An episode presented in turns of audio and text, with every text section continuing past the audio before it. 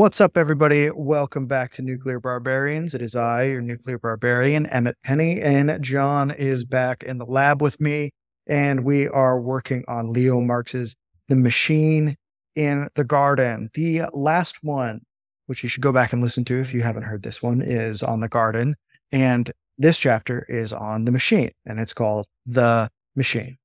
And this is his attempt to take a look at how America receives 19th century industrialization. He starts towards the end of the 18th century with some well known and one deeply obscure and strange character who had a bigger impact than you might think on the course of American history, all the way up until about Whitman's time. So, right around the 1860s, 1870s. I mean, Whitman lived longer than that, but Leaves of Grass is kind of our jumping off point, just in terms of the timeline for this chapter. Before we get into this, John, what are some of your overall thoughts about this chapter? One of the interesting things that comes up right away is when we look at Jefferson in England. He's looking at a factory there, and he seems positive about steam and like steam technologies and what they might mean for America, which pointed to something which we talked about, you know, before the show is there seems to be this initial like the machine is not really the same thing as workshops, mm. which is not really the same thing as pastoral. You know, like these things are not really connected into greater concepts right now. So Jefferson is able to look at new technology. It has no a priori integration into like industrial wage slave and boss system that he is sort of uh, skeptical about. That's something I never really thought about, but it's it points to the ways in which there are a lot of interesting periods in American history where the constellation of ideas are actually quite foreign to us beneath the surface. Um, I think so too. I think that's a good point. It happens right at the beginning. So the first part of this, as we're talking about, has to deal has to do with when Jefferson goes overseas to England and he sees these manufacturers, and they're about his response to that because we ended the last chapter talking about the Jeffersonian idea of the pastoral and its enduring legacy in America. And so it's, it's an interesting way to kick off this chapter because one of the things that you understand is that in Jefferson's mind, he's already making a distinction between how this plays out in England and Europe and how it's going to play out in America. And a lot of that has to do with geography, where he's like, okay, so we have like these dense urban areas or whatever, and this isn't quite the satanic mills era mm-hmm. yet, but he's like, you know, this will be dispersed enough across the land and it will be integrated into our land in a new way, or at least he's starting to encounter that idea. I mean, it is just nowhere near what it will become within the next, almost within his lifetime, frankly, you know, because he dies, I want to say in the 1820s or early 1830s, and we'll get to Thomas Carlyle and his Signs mm-hmm. of the Times essay. And that comes out like right around then, right? So, like when Edgar Allan Poe starts his freshman year at UVA, Thomas Jefferson had died the spring before that fall. Right. Mm. So they just missed each other at UVA. So I know that it's like around that time, which is also one of those, this is a very young country type responses to have. So I, I definitely think that's interesting because I think we're going to talk about the Newtonian here and like mm-hmm. how that's important. And then I did not appreciate this is my overall comment on this, and then we'll dig into the chapter. Okay. I did not appreciate the departure or the shift in perspective that romanticism meant for the intellectual class. I really did not understand that, uh, like just exactly how deep and different that was because of its jump off point from the Newtonian mechanistic worldview. Right. And because I've also been reading the education of Henry Adams. He's in Germany, you know, in the mid 19th century. And he's talking about how, like, you know, Calhoun is over there with him, you know, and they're all like young Harvard men in Germany. And they're all supposed to be reading Goethe. Like he doesn't really give a shit about it. He's just kind of there being like, what the hell am I doing here? But, you know, this is an important, the sort of like German romantic transmission to the Anglosphere played a way bigger role in this than I previously appreciated. So I thought that this was a very helpful through Thomas Carlyle. Again, we'll get to him through him bringing us to that because those of you who are listening could be like, well, who cares about romanticism? Why are we talking about this? Basically, the romantic paradigm is, except for some like hardcore, like E slash acceleration boosters in Silicon Valley, is the dominant cultural paradigm through which we review our interactions with technology. Like that is how we think of it. You might not even know you think about it that way, but you do, you know, and we'll sort of explain what that means in the same way that it's like, you know, I was reading some stuff Spencer Klavan sent me that he's working on the, and I don't want to say too much about this, but like one of the things that I didn't appreciate until reading some of Spencer's stuff was the way in which my mind still assumed we live in a Newtonian world, even though I'm like, uh, how like how long past special relativity are we? Like hundred years, something like that. Yeah. You know, Yeah. Like, you know. So these things have a longer half life, and it deeply informs the environmental movement and all sorts of stuff that happens afterwards. Romanticism does. So I think we can just sort of like leapfrog over Jefferson because we already got that wind in our sails. And we need to talk about the improbably named obscure American mini Benedict Arnold, the Pennsylvania manufacturer Tench Coxe. So, John, I don't know about you, but I thought this discussion of Tench Coxe was like incredibly surprising. It was like this strange chestnut that I felt started to unpack the politics of the early American Republic. Oh yeah, for sure. I think it was kind of really what I wanted to gesture towards when I mentioned the the bit about Jefferson earlier, but I didn't want to get ahead of myself was the very interesting constellation of ideas that informed his public affairs work on behalf of the machine, I guess you could say. Mm. And this, you mean Tench Coxe, public affairs work?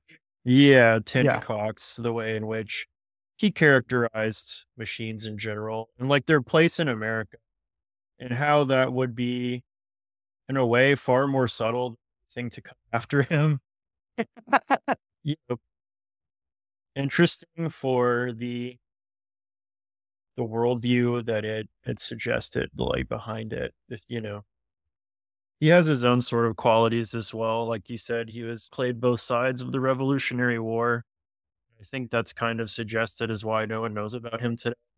What is he? John Quincy Adams called him a wily, winding, subtle, and insidious character. But Leo Marx says, well, this is probably why he, better than anyone else, was able to see the way the land was blowing, but also to play that into the commonly held beliefs and sentiments of the American public at large of that time, into the most interesting fusion of the machine and the pastoral, I think, happening kind of at its outset rather than later. Yeah, that was shocking. So to let everybody know, Tench Coxe, like we said, he comes out of the revolution having played both sides. There are, as we talked about last time, and this is sort of, it's more complicated than this, but this is sort of our American mythos around the um, post founding era, is that there's a tension between are we going to live in a Jeffersonian world or a Hamiltonian world? And what's that going to look like? And Hamilton's report on the manufacturers is seen as one possible route. And then Jen, Jefferson's like general body of thought is seen as another, you know, and we talked about that last time. So people, I'm not going to relitigate that here, but Tench Coxe is seen as somebody who has, like John said, a handle on the way in which America can receive the idea of industrialization. And he comes fascinatingly to some similar conclusions that Jefferson does upon visiting the manufacturers in England, except he articulates it. He's like the perfect sophist, right? Like mm-hmm. that's because really he's doing this to advance his own ends as a manufacturer in Pennsylvania. And he wants the state to basically like give him carve outs and like help him run his business along with everybody else. uh, in that state, right? Because this is back when states are bigger entities to us than they are now that we have a big federal government. So states play a huge role in, in uh, how politics shakes out. Now, Tench Coxe suggests this is what John meant by we get this sort of surprisingly sophisticated pastoral synthesis of it is he sees the machine as enmeshed with the American landscape. So it is both the sort of Protestant improvement culture that we've talked about before, where the even if it's beautiful, it's a wasteland if you're not improving it. Mm-hmm. And I would say this sort of like the vastness of the American landscape, protecting society from all of the potential ills of industrialization. So the rivers are so big and virgin that they can handle way more runoff than anybody thinks. The land itself can't be totally dominated by the industrial impetus because there's frankly just too much land to do that. It will become, by nature of the fact that it's happening in the new world and because of the geography of the new world, very different from the cramped, suffocating industrial world that is starting to take shape in England that will really have its leap off point in the 19th century. I mean, I've done my own historiography about like the nature of the Industrial Revolution. That's what people call it. It's a little bit of a misnomer, but we do understand that as this incredible moment in time. And I think that what Leo Marx wants to point out is that Tench Coxe understands the only way in which his countrymen will accept this idea. They will not see it as an encroachment on their land or an expansion of government or of some darker Faustian powers in their midst, but that it is part of the Newtonian mechanistic worldview, right? So, you know, we are all men are created uh, equal by their creature, creatureliness under nature's God, right? That phrase or God of nature is in the declaration and indicates an already Newtonian relationship with nature and between men. Tench Coxe is sort of playing on that when he's like, this the mechanisms of our society will be wedded to the mechanism that is nature. Nature is not this sort of perfect, harmonious Eden, but for man's intervention. That type of thinking about it hasn't really happened yet. That comes of like almost 30 years after Tench Coxe is doing this. He's doing this in the late 18th century, right? So, right after the founding of the Republic. And that's his take on it, right? It is the middle link that Leo Marx is always talking about. And that is what Tench Coxe has a savvy for. And Leo Marx indicates that what separates Tench Coxe from Hamilton is his ability to rhetorically cater to the yeoman class and say, this isn't a threat to you. In fact, it can be integrated into your life in a way that can only improve it. You can only improve your life through the use of in- industry and technology, right? Whereas Hamilton is way less rhetorically savvy. And it's basically like, I don't care about farmers. I want mills. Shut up and do it. yeah. It's like an interesting proposition that will say nuclear reactor and like a mountain are not different in kind, but only perhaps in like a range, which I think, as we were saying or hinting earlier, like that is the only worldview with which we are roughly familiar experientially now is that technology and nature are sort of like oppositional like primeval forces mm-hmm. like that came together at the beginning of time to create all things that was not necessarily always the way that people have looked at it pretty close to home like even at that time in america that was not exactly how people with some educational background looked at it and, you know, whether or not Tench Coxe was purely mercenary, I think it's an interesting idea. And it's interesting that it had time here before kind of being eradicated more or less entirely. Like while we maintain Newtonianism as like the background of our thinking, we did not maintain this idea that there's not a stark ontological separation between like the things that we build and the things that we found before we built things to put it in a certain way. And like the consequences of that for the way that we then talk about technology, you know, it's fascinating. And it's also like if you've been to Monticello, like he says in the book, there's Mhm. so many like gadgets everywhere that Jefferson was constantly like building. Like he created this thing where basically it was a crazy machine that connected to his writing pen that would create a copy of whatever he was writing next to him. Just stuff like that. And you can see that there's this completely different vision of like what a machine is and what technology is and how he was integrating the things that he built into his like sort of yeoman life up there on the mountain. You can see how a machine, something like works mechanically that like improves your life in some way. You could have a vision of taking root all across the country without disrupting the social fabric that was imagined to exist at that time.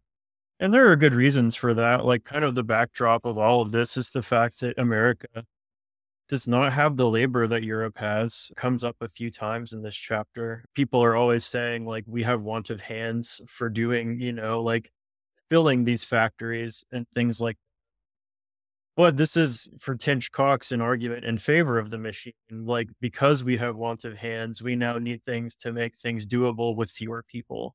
And this will only help us as a country and it won't fundamentally alter the way that you live. So don't worry about it. And like, it'll just be good. Yeah, it'll Um, don't even worry about it. But, well, because the other thing, and this is sort of an obscure point, but it's like it is true that a lot of European cities started off as like medieval fortresses. You know, like the all that walkable city stuff was like a fort, you know? Yeah. And I'm not saying that's good or bad. I'm just saying that's a very different landscape from the New England small town. Definitely. very different than okay so tench coxe is writing in what like 1791 and then the hold on let me look this up real quick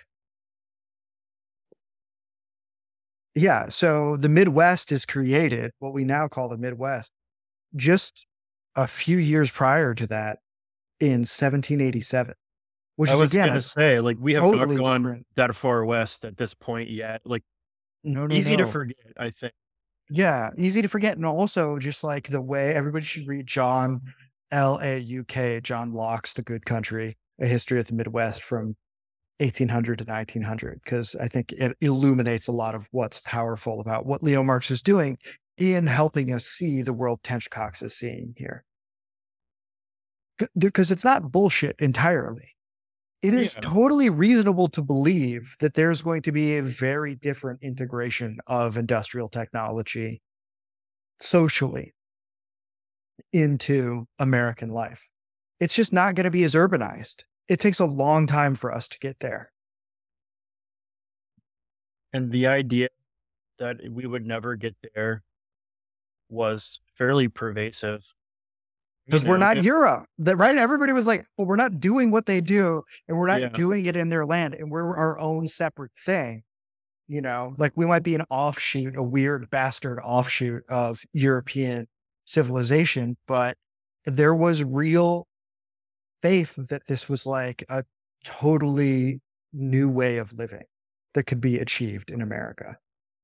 And I think, like, even with the railroad, which we were about to come to, and the steamboat and whatever, it's still like, even with it's a big place, there's not many people. It's easy to imagine that, like, with all of, like, we're still not going to resemble Europe, even with these forms of transportation and communication that have arisen. And I would say it's not really until like the genuine oil age that just started, Mhm. like, everything changes in a way that was just unforeseeable uh, at this time which Mhm. leads to seeming similarity you might imagine today. I would say that, and because of my own area of focus, it's really the dawn of electricity. Yeah, like creates all sorts of consolidations and standardizations that were Mhm. never there before. And, you know, it's important that Henry Ford worked for an Edison utility before he ran Ford Motors. You know, Mhm. some argue that his idea of the assembly line came directly out of his idea of managing constant power flow Mhm. add an interconnection in the Midwest, you know, is that he saw these benefits of it always humming along Mm-hmm. seamlessly. That that was his, he was acculturated into thinking of it that way. Mass production has its own special thing. Uh, we're not going to get into that right now, but it is deeply American. Yeah. And that's what, eh, which was like to the horror of Germans who were still, for a long time, still doing like artisanal industrial stuff, you know?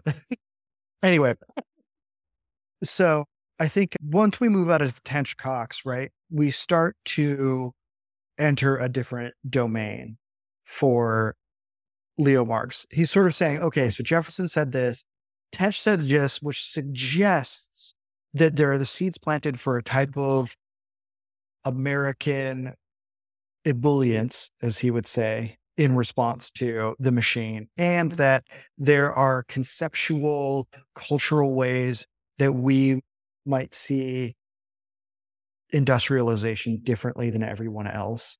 And that will there have this uptake of the themes he's already spelled out for us. And then he does something. I was texting John about this. I was like, this was so cheeky, this part of the chapter. Is he's like, anyway, I'm going to go over to England now and I'm going to talk about Thomas Carlyle. And for people who aren't aware, Thomas Carlyle is one of the earliest critics of industrialization, at least in the Anglosphere that I know of. Um, and that's sort of the role he plays here. And he has a big impact on all sorts of American thinkers. But if you're just reading this for the first time, you don't know that. Leo Marx begins this subsection of the chapter as if it's a non sequitur. That he's like, Mhm. I'm just going to talk about, you know, there are definitely American responses. He's like, don't worry about it. And then at the end of the chapter, he does something incredibly deft where he's just like, by the way, this particular Thomas Carlyle essay we're t- discussing, which is called Signs of the Times, is has like an, a totally insane and deep impact on like Hawthorne, Melville, like all these American heavy hitters right before they write their masterworks. And I was, he introduces Carlyle by way of Schiller, which I thought the Schiller bit was interesting, full of possibility. I was Mhm. kind of sad that it didn't get more time. It kind of gets developed a little when he talks about Carlyle, but he references Schiller's letters upon the aesthetical education of man, which lays out a schema by which aesthetics creates moral or like spiritual development and Mhm. how the contemplation of aesthetic beauty actually is like a civilizing sort of thing, like creates a greater human harmony. Mhm. It's an interesting book. That long. It's definitely like worth No, it's like it's like a hundred pages or something like that. But his quote here that he pulls from it, where Schiller is discussing man in a mechanistic world, I thought it was worth reading. He says, Go uh, for it. Man himself, eternally chained down to a little fragment of the whole, only forms a kind of fragment. Having nothing in his ears but the monotonous sound of the perpetually revolving wheel, he never develops the harmony of his being. And instead of imprinting the seal of humanity on his being, he ends by being nothing more than the living impress of the craft to which he devotes himself, of the science that he cultivates. This very partial and paltry relation, linking the isolated members to the whole, does not depend on the forms that are given spontaneously. For how could a complicated machine, which shuns the light, confide itself to the free will of man? Which is a little bit obscure, but drawing out of that, like a machine functions by having parts that by themselves are kind of nothing. Like, at least in this time, we're talking about like mechanisms and putting them together, they perform a function. And quite a few people from at least Schiller onward, well into the 20th century, will make the observation that when you also so order society, what then becomes of man when he is merely a part Mhm. you might think like, well, that's stupid. However, I think it's not for nothing. As we were, you know, it's a consideration that's kind of been here since we talked about Jefferson, yeoman farming, where it's not just because that's nice that he likes, but because he sees it as the basis for a stable civilizational effort that won't crumble due to like disparity or the various- appetites Yeah, the appetites overwhelming people or like the development of complicated forms of bondage into each other, which is hmm something he found abhorrent. And so for him, self-sufficiency and a kind of like like in himself is sort of like this totality that can su- suffice himself and then lives in community after that is a means of preventing these forms of bondage and of maintaining a kind of stability and like sort of a balance that is not easily upset by the vicissitudes of time and life. And I think that we're seeing that kind of like in Schiller sort of emerging face of the very onset industrial life and machine production is, you know, it's that being written in what is 1795 it's kind of 1795. amazing because like four years after Tench Coxe's like initial forays into public speaking on the salutary impact and different impact of industrialization in America. right like he's prefiguring so much of what we're going to later associate with Marx Karl in parentheses yeah, like the idea of nation which is going to come up very shortly things like that. and just the way in which machines make life easier but do they maintain the societal basis for like a republican form of life we'll say because that's the american concern Yeah, exactly. Well, and then there, I mean, this will show up again in the 60s with the appropriate technology movement and things like this, whole earth catalog, whatever. I used to hmm be so dismissive of this stuff, but now I like, I was actually, Stewart Brand has some of his, I mean, he's pro nuclear, so he's a little bit different and he's pro yeah GMO. He's very different than his peers, but he's all over on Works in Progress. You can find him working on his new book in public on like maintenance society, and it is fascinating. It's a great read. But like what I will say is that you have to understand part of what people are doing is trying to figure out how to resolve the major p- political problem that technical expertise introduces into the republic. Right? Like I think that's the easiest way to think about it is Mhm. that it's like if we're joined in this project of a republican democracy, then we have to have some level of parity when it comes to what we can discursively hash out together. If there are like real and actual disparities in what we can communicate effectively to each other, then there are going to be very, perhaps very adverse political outcomes from that. And to put it in plain language, you know, I don't know if so people might be a fan of Bethany McLean. She wrote the piece that basically started to send Enron into the deep waters and then co-authored The Smartest Guys in the Room. She's just co-authored a new book and I was sort of flipping through, just skimming it. So don't totally quote me on this. Her new book, and it's about how the COVID lockdowns were a failure. They were an experiment based on not very good information. They were done with like sort of an insane amount of haste and like I don't know what she says about social coercion, but I think there was definitely some of that in there. And that they were probably bad on the whole, from what, you know, her and this other person she worked with on it. Now, I haven't read the thing in its entirety, but she's a very like mainstream voice who has a lot of credibility. And all of those arguments were basically appeals to expert authority, right? Like that is the type of problem that people aren't envisioning when they do this. And yes, they have all sorts of crazy conspiratorial ideas that are wrong about how our energy system works. And that doesn't mean that people who have a critique of centralization or bureaucracy or expertise are right all of the time or even understand what the hell that they're talking about. All that we mean is that uh, we haven't resolved this problem yet. In fact, I don't even think we're anywhere near resolving this problem. It might even be worse now than it was back then. oh for sure all i you could like know, when you mentioned all of that stuff all i could think was like at least then it was mostly theoretical on yeah, some level like it was an impending but now i'm like the degree to which we live under like a sort of pervasive and general learned helplessness among the like body of citizens where you know like how could you even we can't even begin to address like whether or not it's possible for everyone to gain a level of understanding that permits a general discourse because people are not even willing to concede that they're capable of making that effort. And it's funny, and you can be like, oh, like they're stupid or whatever. I think it's like that's kind of like the way that it's set up into this too much, which is there is a certain level of institutional dependence which is just inculcated from you know a very young age today and it makes it very hard to even tell someone like yeah, if you paid enough attention in math class like you don't need to be a mathematician to be able to like read something technical and get an understanding of it. Like Yeah.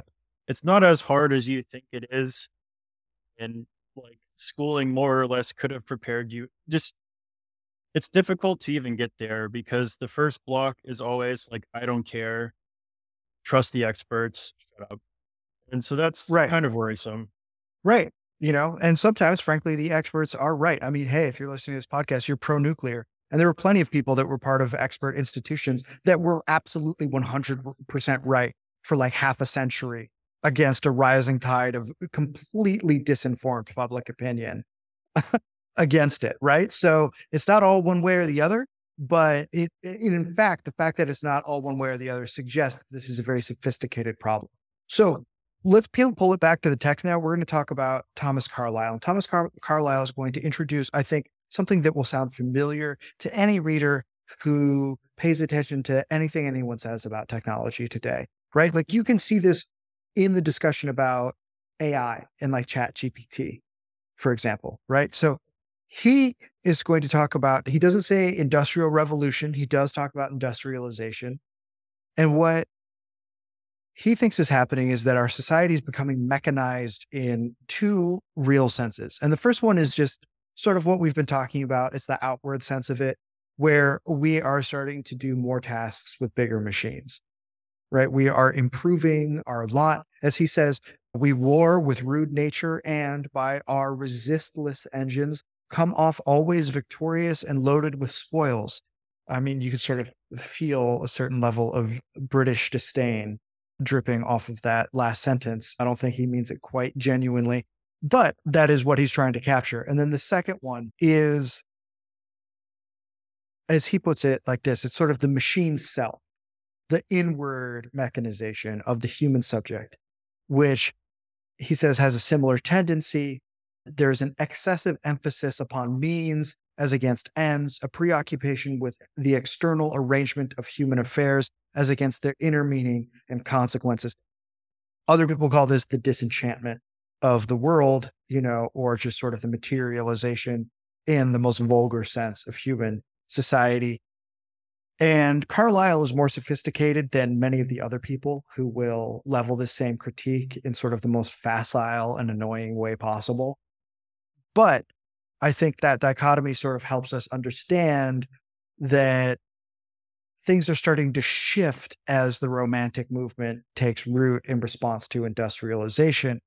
And now there is a reconsideration of essence itself as a real thing in human life and what that means and what a rightly ordered life is supposed to look like a rightly ordered society is supposed to look like in the face of rapid change in both the self and society as they see it. Right. yeah this section was i had maybe mixed feelings about it but i understand the limitations because you really have to deal with like choosing sign of the times is good because lots of people in America read it, and for our purposes, that's what's important. But I think you come off with very like deracinated Carlyle, unfortunately, as a Sure, result yeah. of talking a little bit about only one work. Because a lot of like the force of what he was trying to do, I think, is kind of inescapably linked to the way he wrote, which is not something I'll get into. But I think if you read him, you would understand kind of immediately that like the prose is almost like half of the argument, whether or not mm-hmm. you think that's right or not, you know, whatever. And there's also a sense in which he changed a lot as a thinker. But one thing I'll mention, which didn't really come into view that much in the chapter, but is worth noting, is Carlyle wrote one of the most interesting books about the French Revolution, where a lot of the major revolutionaries are very heroically and like tragically portrayed. He was also a variety of revolutionary movements like played very favorably in a lot of his writing, even if what they immediately resulted in is immediately denounced by him. And I think that's important understanding the view which he has taken. Like if you read his writing on monarchy as it existed in the immediately pre-enlightenment time, it is given very little like you know, warm feeling at all. Mhm. He essentially says like, you know, these you know, monarch like absolutist monarchies that were set up were, you know, they were not kings, they were just people wearing crowns. Um, it's kind of a big thing for him is that these Mhm. things were mere shadows of what they were supposed to be, and they were justly overthrown because Carlyle, being a major communicator of German idealism into the English speaking world, you see a lot of a certain kind of Hegelian further. He also did a lot with Schelling, I think. This idea of progressive history, like, is also there in Carlyle. Like, Carlyle is not necessarily like an anti-progress writer, but Marx does, Leo Marx does bring that up. He's like, by the way, Yeah. in case you think that this guy is just a reactionary, he's like, look, I'm not saying it's wrong for us to improve our lot. He's like, I'm not even saying that things are going to get worse. He's like, I'm saying I have some reservations about certain aspects of this. Yeah, and I think what's important about that is he believes in progress, but he doesn't necessarily believe that what is good and orderly is always going to pro- predominate over what is chaotic and destructive. And I think that he senses a great foreboding in a lot of what he's saying in his lifetime as heralding of destruction and chaos and kind of a real Mhm. lack of any kind of reflective capacity for understanding like the purpose of a human life what it means to have a human will, what it means to live and like live well, to do something meaningful. Like these kinds of questions are starting to die, and you're starting to see people who push numbers around all day go home and like that's what life is. It's a very common critique even today, or you know, like the little prince be Carlylean. I don't know, but Yeah. there's a certain sense in which he's trying to marry a lot of disparate points of view, at least from our perspectives, and into something kind of unique. And it's sort of unfortunate, I think, that he's as forgotten as he is today by most people who are like Curtis Yarvin guys, I guess. But you know, he's interesting. He's fun to read. Definitely recommend. But for the purposes of the American experience, he presented a very widely read and major assault on the nascent industrialization of the world, or at least of Europe at that time, which generated the American response. Mhm. Which is, as Leo Marx includes it here, he says the appreciated connection between the typical emotional crises of the age and industrialization becomes most obvious in Carlyle's work, Sartor Resartus.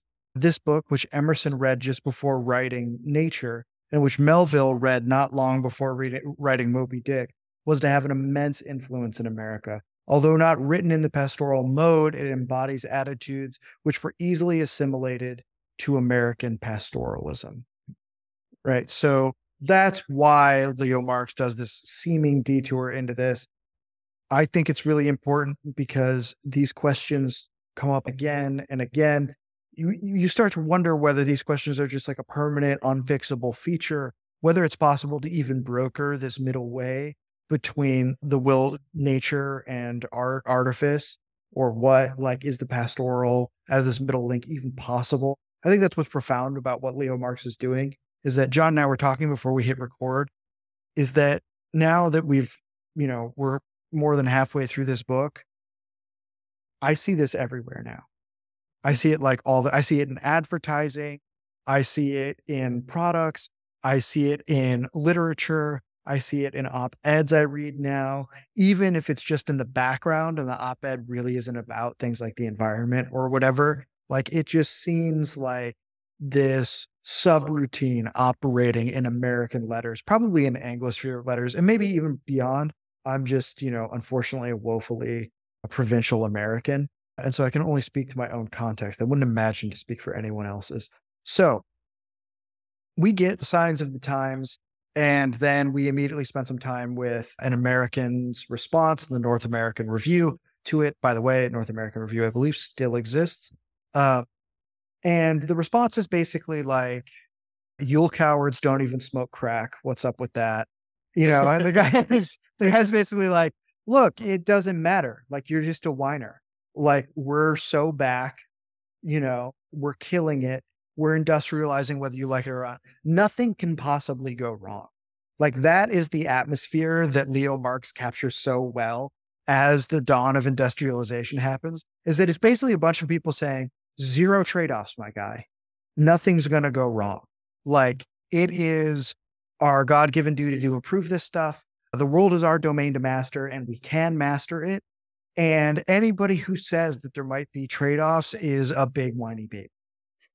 And that's it. Like, I want to say that it's like, oh, it's this more sophisticated thing. Certainly, Leo Marx spends a lot of time uh, providing exegesis of this response to Thomas Carlyle, but that is, without exaggeration, the tenor of its response.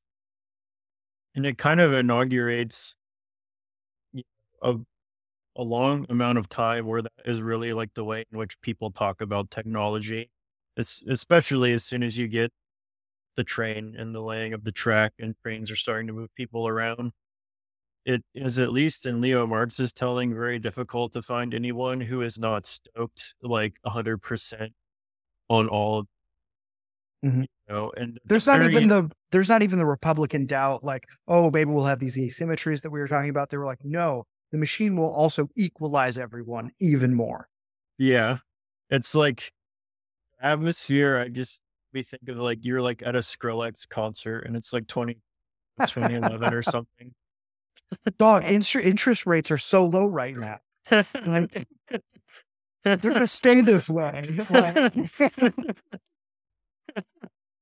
Yeah, pretty much. And I mean, like Leo Marx will go on to say, like, let's be fair to them. It's easy to see how they thought this, and that's all you very true. and also, they aren't completely wrong. Like, there are Yeah. some amazing American innovation, right? Like, so I think something like 10 years after Signs of the Time comes out, W.B. Morse like provides his major innovations and creations in the telegraph machinery, Mhm. right? Like telegraphs have a very complex role to play in Thoreau's Walden, surprisingly, and how he sees the relationship between man and nature and art in nature brokered. I don't know if we're going to get into this in Leo Marx's book, but it's definitely present there.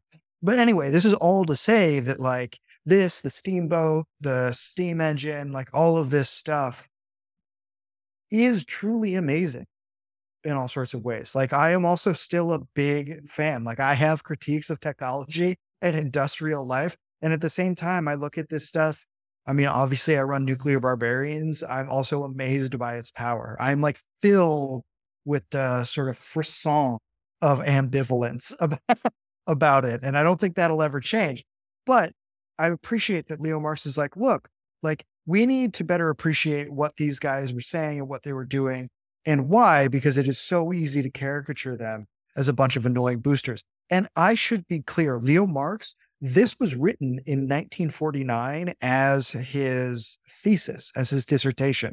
And it took him another like the five or eight years to polish it up into book form. So this is like really before the major environmental movement stuff starts happening.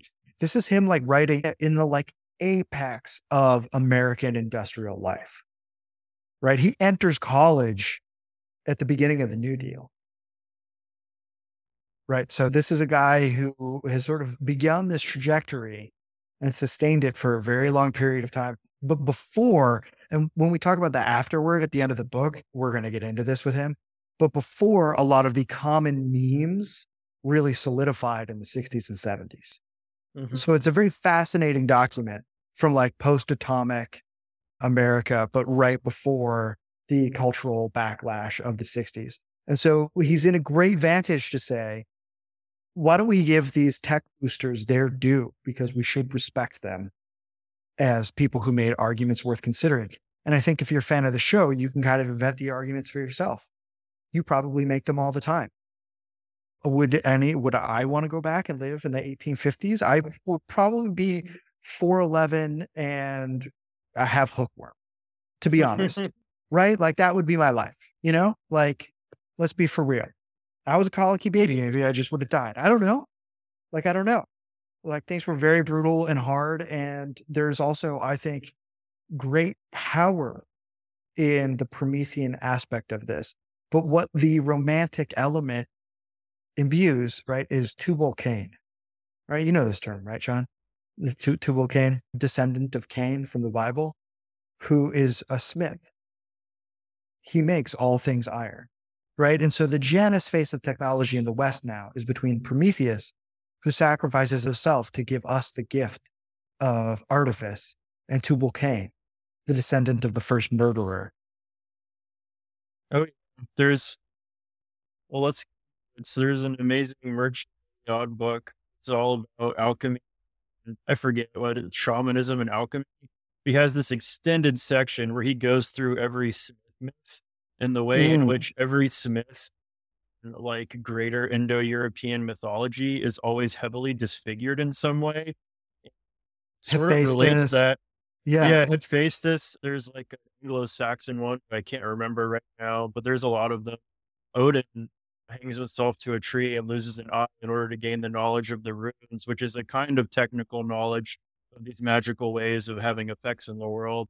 And he relates all of these things to the actual, I don't know how tested this is, but physically, Smiths were often put, on the boundary of society because mm-hmm. they were rightly seen as dealing with things that were fairly powerful and like not necessarily great. So even though they're necessary, you also don't want them that close because it's it is uh, sometimes malevolent that they're dealing with. And mm-hmm. so these sort of people who have become maimed to gain a kind of knowledge and then to create things with have often paid a heavy price. And then they become very ambivalent figures and these like sort of early societies is the kind of the point he wants to make. But I think, you know, as you just said, it's the Janus, like it's still very operative, like in our way of thinking. Like there's yeah, something to it. It's right it's there. real. Like you can't really go one way or the other because just that just doesn't align with reality. I think it's like sort of well, it's I, as simple as this, right? We can put it in really simple language. If it's powerful, it's of great consequence. There you go. That's it. Yeah. Right? You can't have it both ways. You know, you can't say like it's super powerful and don't even worry about it. Yeah. you know, like nothing to see here.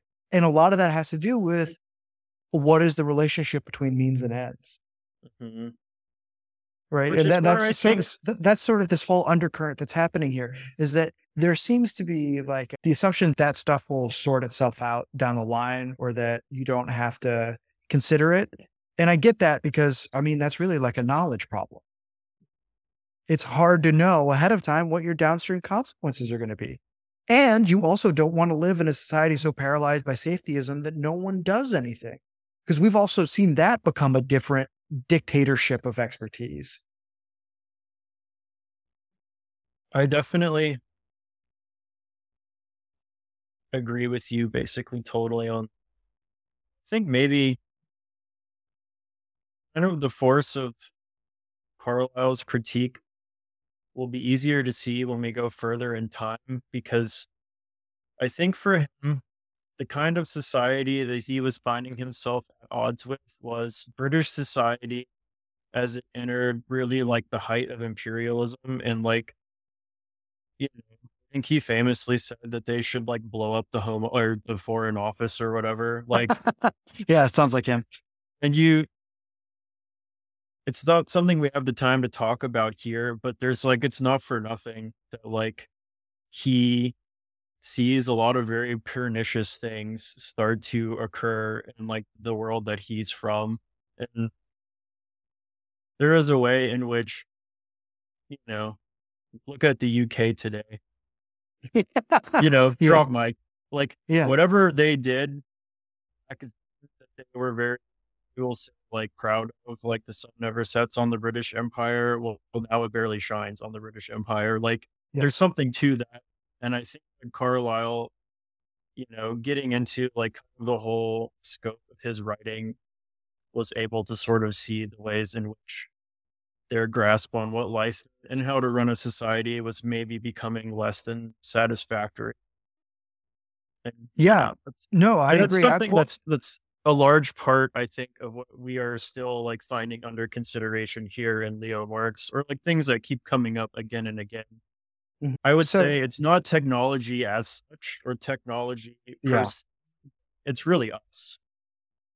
Yeah, it's really us. I mean, this is a product of us. And so it's about what is our relationship to each other. And also, there's sort of almost this sort of like human theodicy problem where it's like, can we create things that are beyond our own understanding yeah. or our own control? And what does that mean? And what does that mean for anyone who wants to live in a democracy? All very salient questions right? So we need to go through real quickly what are sort of the major themes of this industrial boosterism that we're seeing, right? And so we're just I'm just going to do a fly by night tour because it, frankly he's so exhaustive without being exhausting, which is hard to do on something like this here, but it really helps you understand the era of American technological enthusiasm, which some would argue isn't even really in full flower when Leo Marx is covering it, right? So Thomas P. Hughes's uh, famous book, American Genesis, charts it from 1870 to 1970. So Leo Marx is, is suggesting that you can push it back even further to the 1830s, right? So the major themes are going to be the machine and nature. And this is going to be like, we can totally synthesize these things. Don't even worry about it right? Like they are not opposed at all. This is playing on the themes of Tench Coxe, you know, even in the post Carlyle world. Like in a way, they will improve upon each other. We see this argument today, right? This is like pure Breakthrough Institute talk. And everybody knows I've had BTI people here. I've been to their conference, love those people. I love their ideas about industrial development as a way to steward and preserve and help and take care of the wildlands and things like that and that these things can be brokered in a way. There is not nothing to that argument, right? So that's Leo Marx doing his due diligence and say, try to respect these guys for what they're thinking. Because you have to consider his audience. It's going to be a bunch of other literary intellectuals who are probably predisposed to not like the machine as much as they like the garden, right? Number two, the machine in history.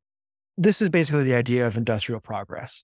Like you already know what it is, right? Like that's the we walk around with that, especially those of us who really love nuclear in sort of our back pockets, right? That, that this is a possible thing, that we can mm-hmm. alleviate and improve the human condition over time by nature of artifice, industry, technology, those things, right? Okay. And then the fourth one is, yeah, I've done one, two, three, right? Is going to be the machine and America. And this is the question of the Republic that John and I were addressing before. Right. So there are a few reasons for people seeing the machine as having a very quote unquote natural place in American life and not as a threat to the Republic. So one of them is just the idea of the pursuit of happiness at all, as enshrined in our founding documents. Uh, that sort of gives us license to do this. The fact that it's a commercial republic, not a martial republic, you know, not a uh, a republic with monarchical features or anything like that, but a merchant republic, sort of puts us in line to lean into industrialization as it starts to bloom. We see it, as Leo Marx says, as our birthright, and that democracy and the machine work hand in hand for this pursuit of happiness. Right? It is something we're all doing together Again, that plays in, in with American geography, which everyone saw at the time as way more level and dispersed than anything that was going on in the old world.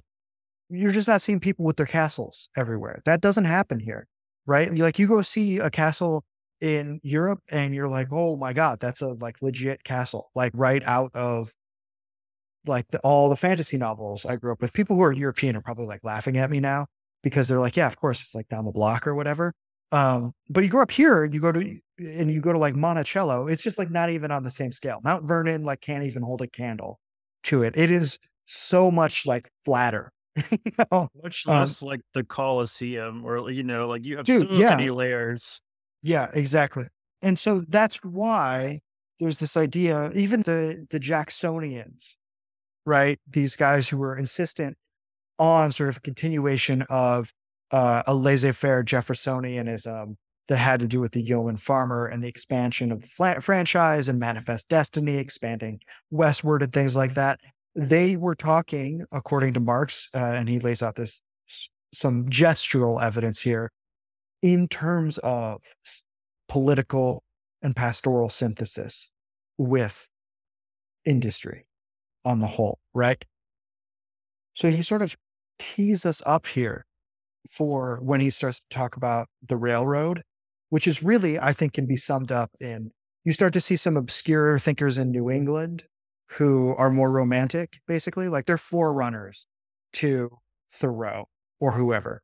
And then we have Mr. Webster, Daniel Webster himself of Webster's Dictionary fame, one of the most famous rhetoricians in America at the time, who speaks at a bunch of railroad openings. And he's like, this shit is off the chain.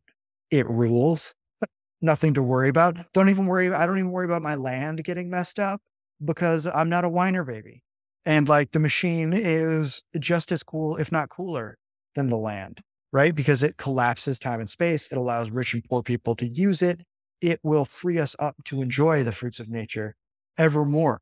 And then this guy in Vermont, I think Orville's his last name, who, I mean, again, you can sort of, he's, there's nothing remarkable about this guy other than he was like stood apart at this time. Orvis is his name.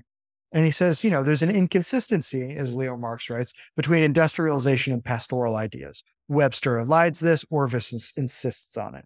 And so these tensions are sort of at play here. Another very subtle but interesting point mm-hmm.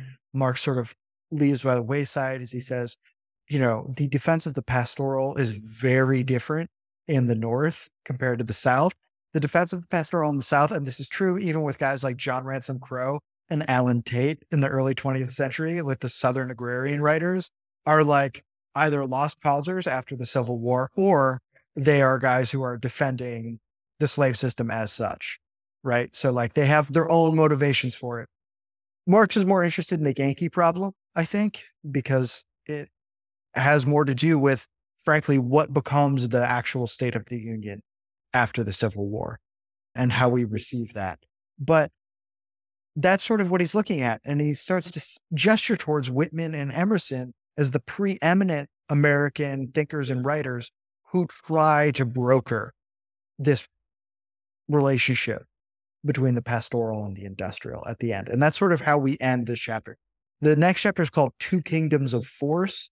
So I think you can kind of project into that or imagine that is going to mm-hmm. really be about how these things are at loggerheads and collide into each other and create in a very Amer- that is like I think Leo Marx would argue part of the expression of American arts and letters. Yeah, I, you, you know, he put it really well when he said, "In this sentimental guise, the pastoral ideal remained in service long after the machine's appearance in the landscape, and it enabled the nation to continue defining its purpose as the pursuit of rural happiness while devoting itself to productivity, wealth, and power. You know, like if he ended the book there, I would be like, yeah. Yeah. you know, you're like, like, oh, yeah, that's real. It describes so much of maybe what's initially kind of confusing about political and cultural rhetoric today, even mm-hmm. when you, it all can seem to have nothing to do with certain physical realities, we'll just put it that way, or have a strange remove from them, as if it's articulating like a, a different view of society than than what seems to actually exist. It's more complicated than as as he says, and it'll be, you know, the subject for maybe our best literary men who we yeah. visit soon. They are going to take it up for sure. I'm actually realizing that I think I skipped over three in the enumeration of themes, and yet I'm having trouble finding it in the book. Ah, sorry, number three, between the machine and history and the machine in America is the machine and mind. And basically, it's just the argument that there's going to have like a salutary impact on the American mind.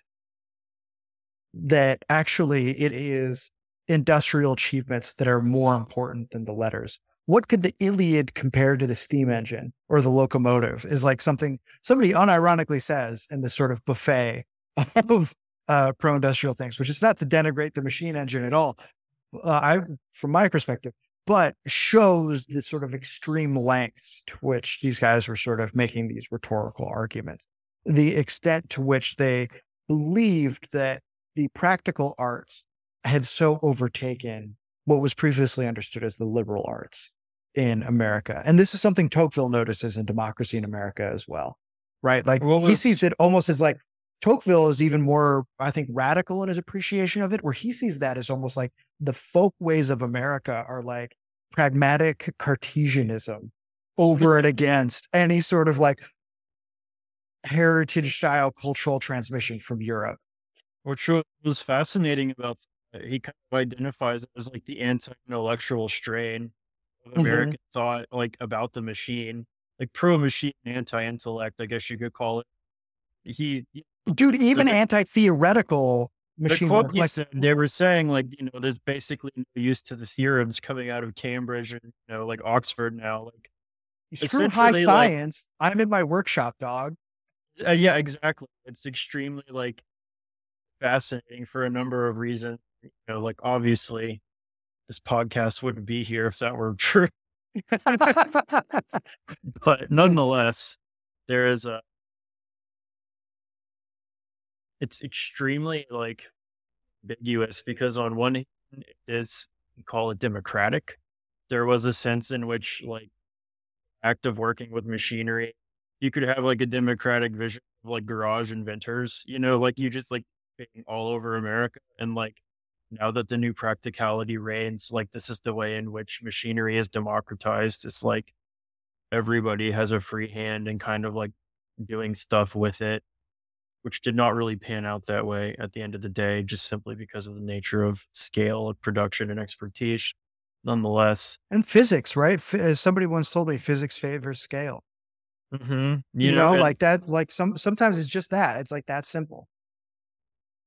But it, you know, in many ways, it's still it's not a position that really aligns neatly with anything we think today, which I think is just something that comes up for me again and again whenever we read something like this or Lasch or anything. It's like people were thinking ways which to us are now very strange at times.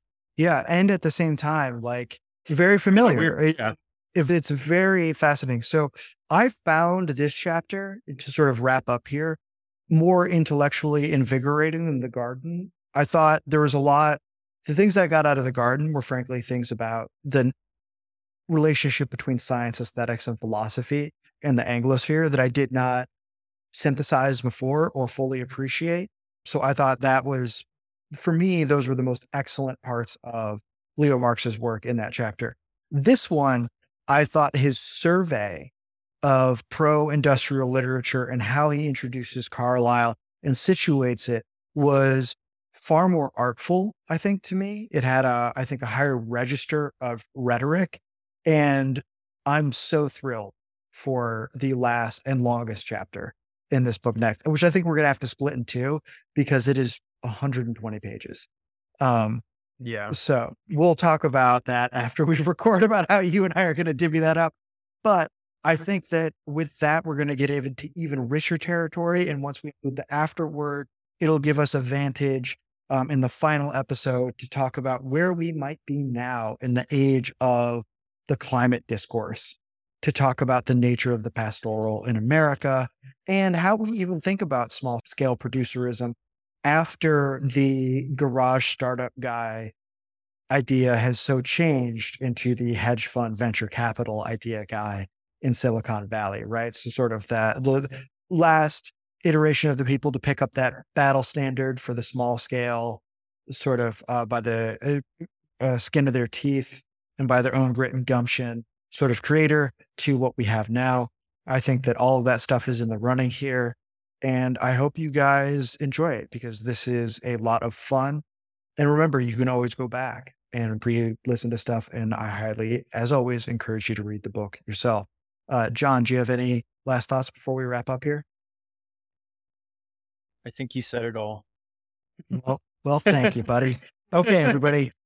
Remember, stay sharp, stay strong, and stay radiant. We will see you next time.